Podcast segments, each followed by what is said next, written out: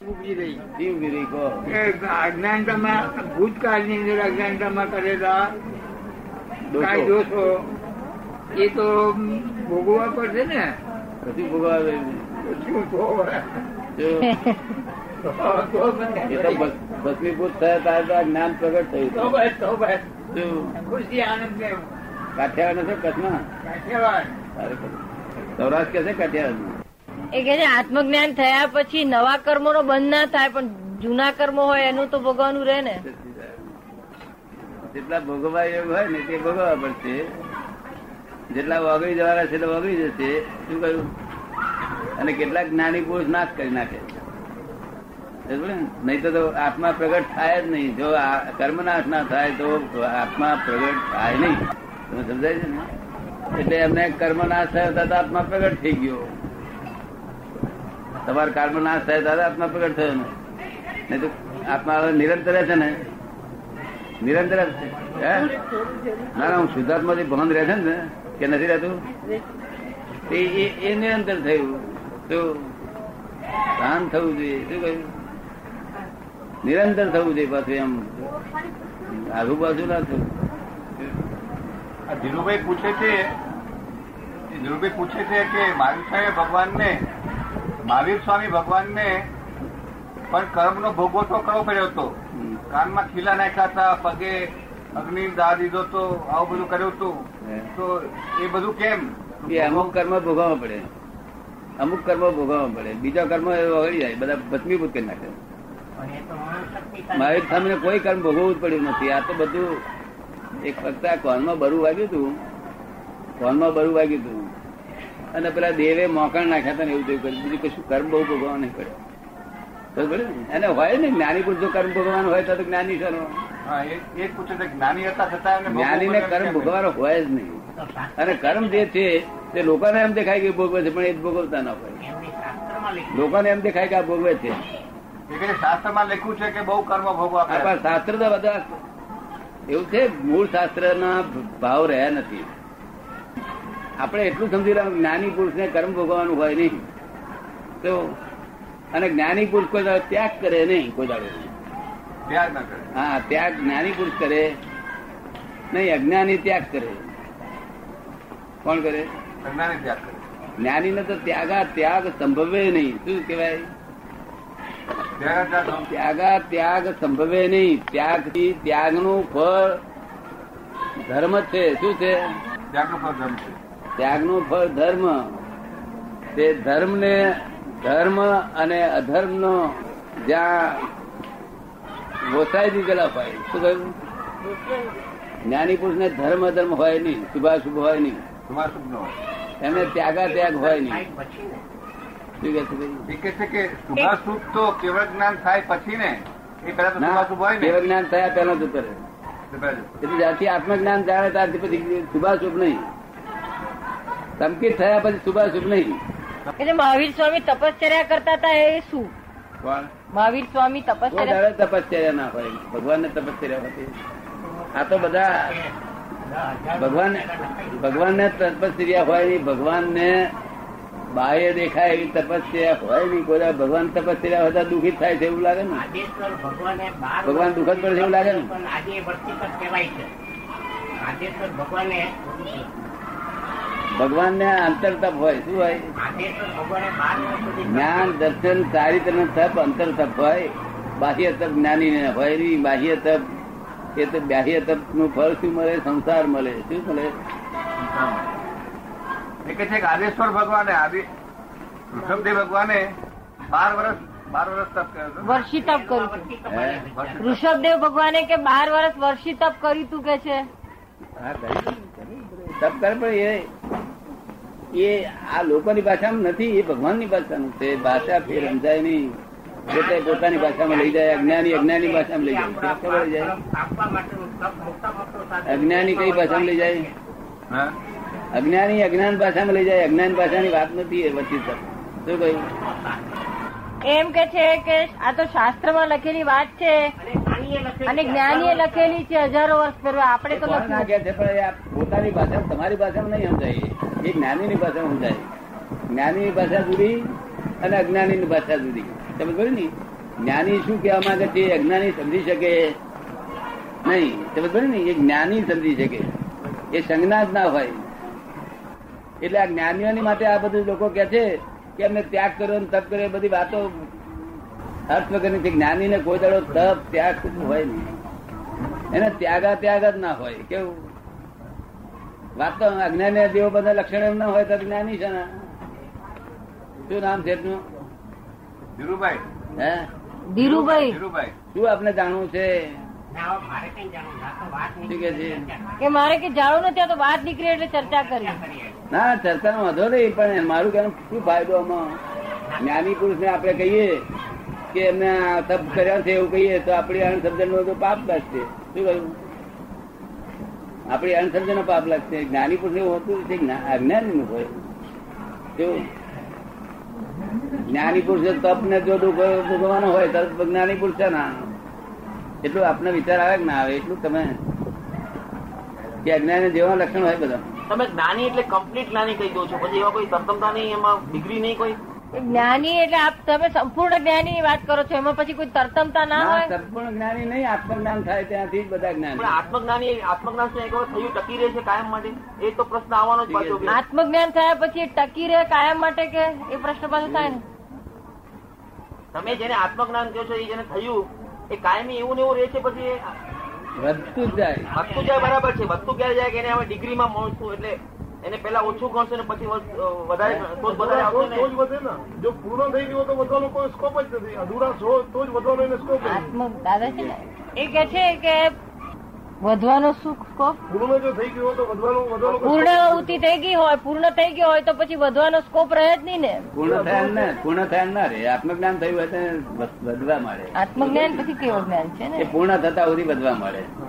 એવું છે અસ્તિત્વનું ભાન થયું માણસ ને એ તો બધા આખા જગત ના જીવો નથી. અસ્તિત્વ ફરીથી કહો. શું કીધું? અસ્તિત્વનું જયારે ભાન છે તે તો આખા જગત અસ્તિત્વનું ભાન આખા જગત ને છે. વસ્તુત્વનું ભાન થાય વસ્તુત્વ એટલે હું કોણ છું એવું ભાન થાય. ત્યારથી એ એની મેરેજ પૂર્ણત્વ થયા કરે. શું થયા કરે? પૂર્ણત્વ આવ્યા કરે. હા એટલે સ્વાભાવિક થયા કરે. અને એને કશું તપ ત્યાગ એ કશું ભગવાન હોય. એને શું કરવાનું હોય? જેને પહેલા પહેલા શું કરવાનું ના હોય એને તો જ્ઞાતા દ્રષ્ટા પરમારી પોતાના સમ્યક જ્ઞાન દર્શન ચારિત્રમાં રહે અને તપમાં રહે. જેમને જ્ઞાન દર્શન સારી તપ એ તપ એ સમજવા જેવી વસ્તુ. એ તપ આ બાહ્ય દેખાય નહીં એ તપ આવું તપ. છે. આવું તપ નથી એ. આત્મિક તપ છે? એ જુદું તપ છે. જ્ઞાની કોઈ દાડો ના સમજાય. માથા ફોડી મરી જાય તો ના સમજાય. જ્ઞાન દર્શન ચારિત્ર તપ એ ચારેય અંતર તપ છે અંતર જ્ઞાન છે અંતર દર્શન છે. આ બાહ્ય જ્ઞાન બાહ્ય દર્શન જુદી વસ્તુ છે. આ તમને જે તપ દેખાય બાહ્ય તપ એનાથી પુણ્ય બંધાય. શું થાય? પુણ્ય બંધાય. અંતર તપથી મોક્ષ. અંતર તપથી તે કેવ જ્ઞાન તપે ના હોય. શું અંતર તપે ના હોય. આત્મજ્ઞાનનું? હોય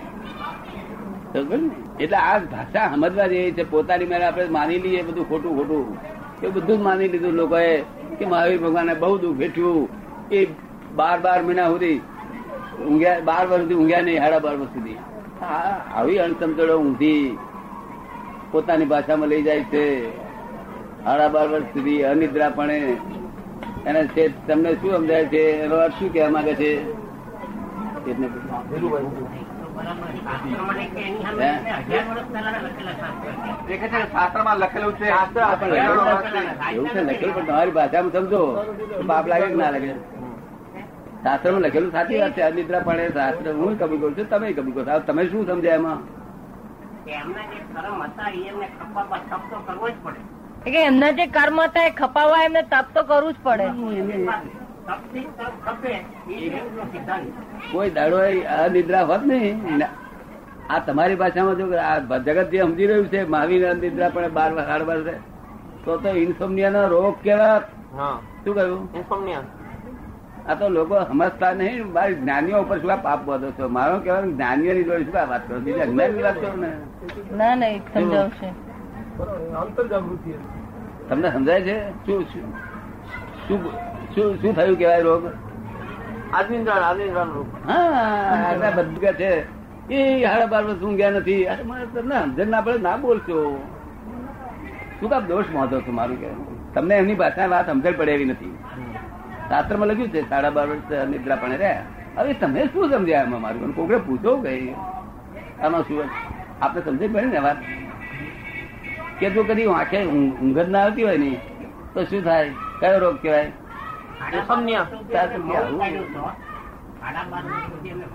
સાડા બાર વર્ષ સુધી એમણે મૌન પાડ્યું હતું કે છે? મૌન નો સવાલ નથી મારું કે સાડા બાર વર્ષે અનિદ્રા નો અર્થ ના જવું અનિદ્રા એટલે બિલકુલ જાગ્રત એમાં જરાય જોખું નહીં ખાધેલું.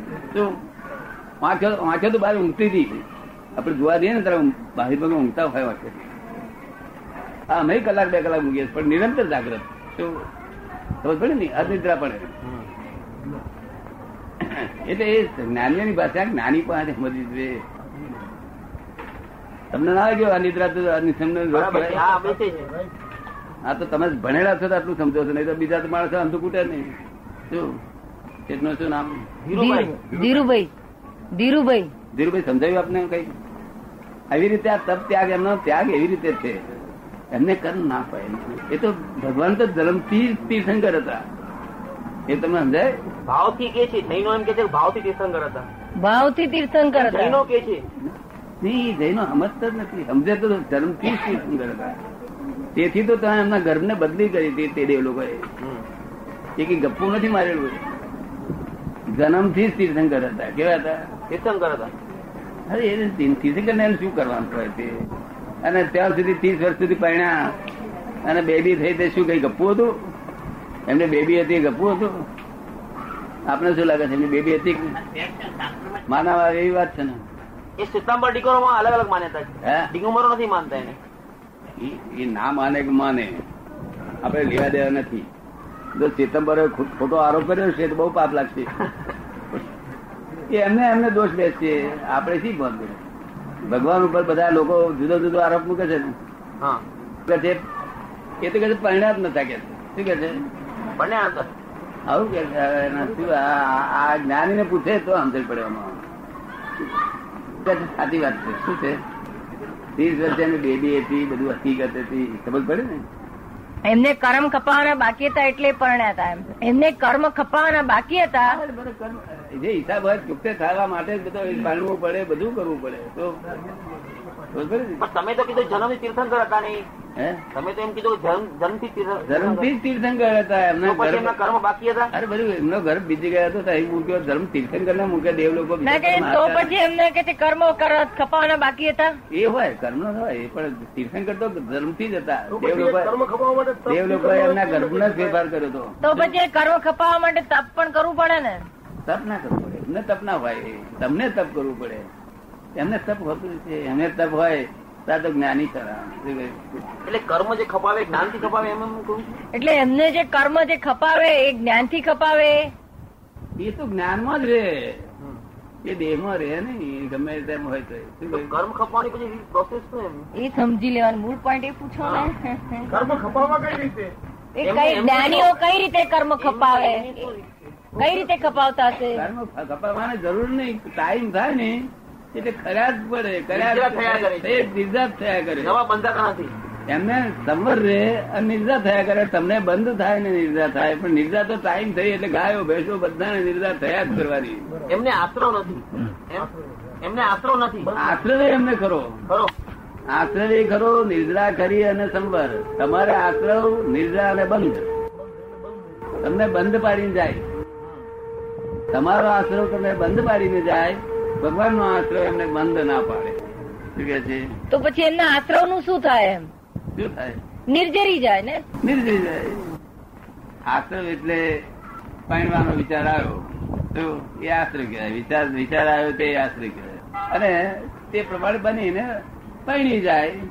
આમ તેમ તેમ જે પેલો પેલો વિચાર આવ્યો તો આશ્રવ નિર્જા થઈ ગઈ. પછી જેમ જેમ જેમ જેમ બનતા જાય એમ આશ્રવ થતો જ જાય.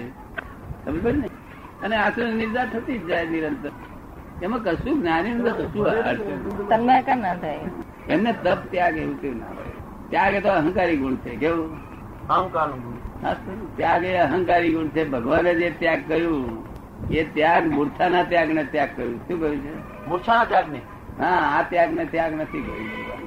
વસ્તુના ત્યાગ ને આ તો ત્યાગ હોય ને લોકો મૂર્છા હોય અંદર ખાને એ ભગવાન એક્સેપ્ટ કરે નહીં. આ આ તો વિતરાગો છે. શું છે? જરાય છે એવા નથી.